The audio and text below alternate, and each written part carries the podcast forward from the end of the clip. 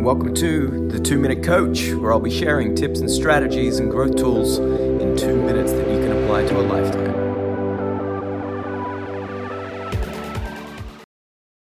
The essentials that we're going to be covering through today are really about why goal setting doesn't work, how to benchmark your own data, know why you haven't achieved, know what you need to do differently, know why it's important that you do change and then build systems to evolve.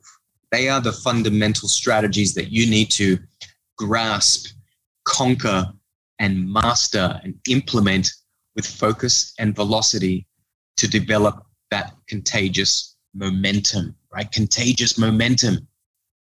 So let's look at why goal setting doesn't work. Previous data. What does this mean?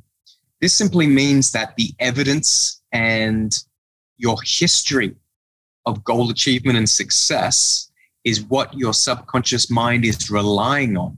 The data and your experience are your stories and therefore your beliefs. So, research from Stanford and, and different um, studies around the world, they've looked at goal setting as neuroscience and trying to understand why people continue to fail.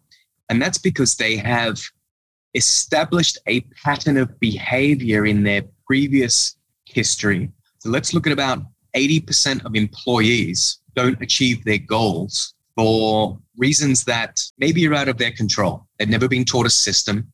The goals are unrealistic because the, the company or their department or their manager keeps raising the stakes beyond with good intention to get them to get out of their comfort zone. But if you're always pushing outside the comfort zone and you haven't achieved certain levels of success, you build patterns and beliefs based on non achievement. So every single year, when the results or the, the goals are even higher, the KPIs are higher, but they've never actually achieved them in the past, they go into that next financial year expecting to lose. They are not expecting to achieve goals. So they feel like they've already lost. And this pattern of behavior then transfers across to all other areas of their life. They become non achievers. So this previous data is really crucial to understand and reframe and reinterpret to be able to move forward and create new stories and new strategies around goals and goal achievement. Accountability. Obviously, if we're not accountable to the right people, let me say that again. If we're not accountable, or even better, if we don't have the right type or the right amount of accountability to the right people, right? Accountability, there is many different levels, then it's certainly going to have an impact on our ability to achieve goals consistently.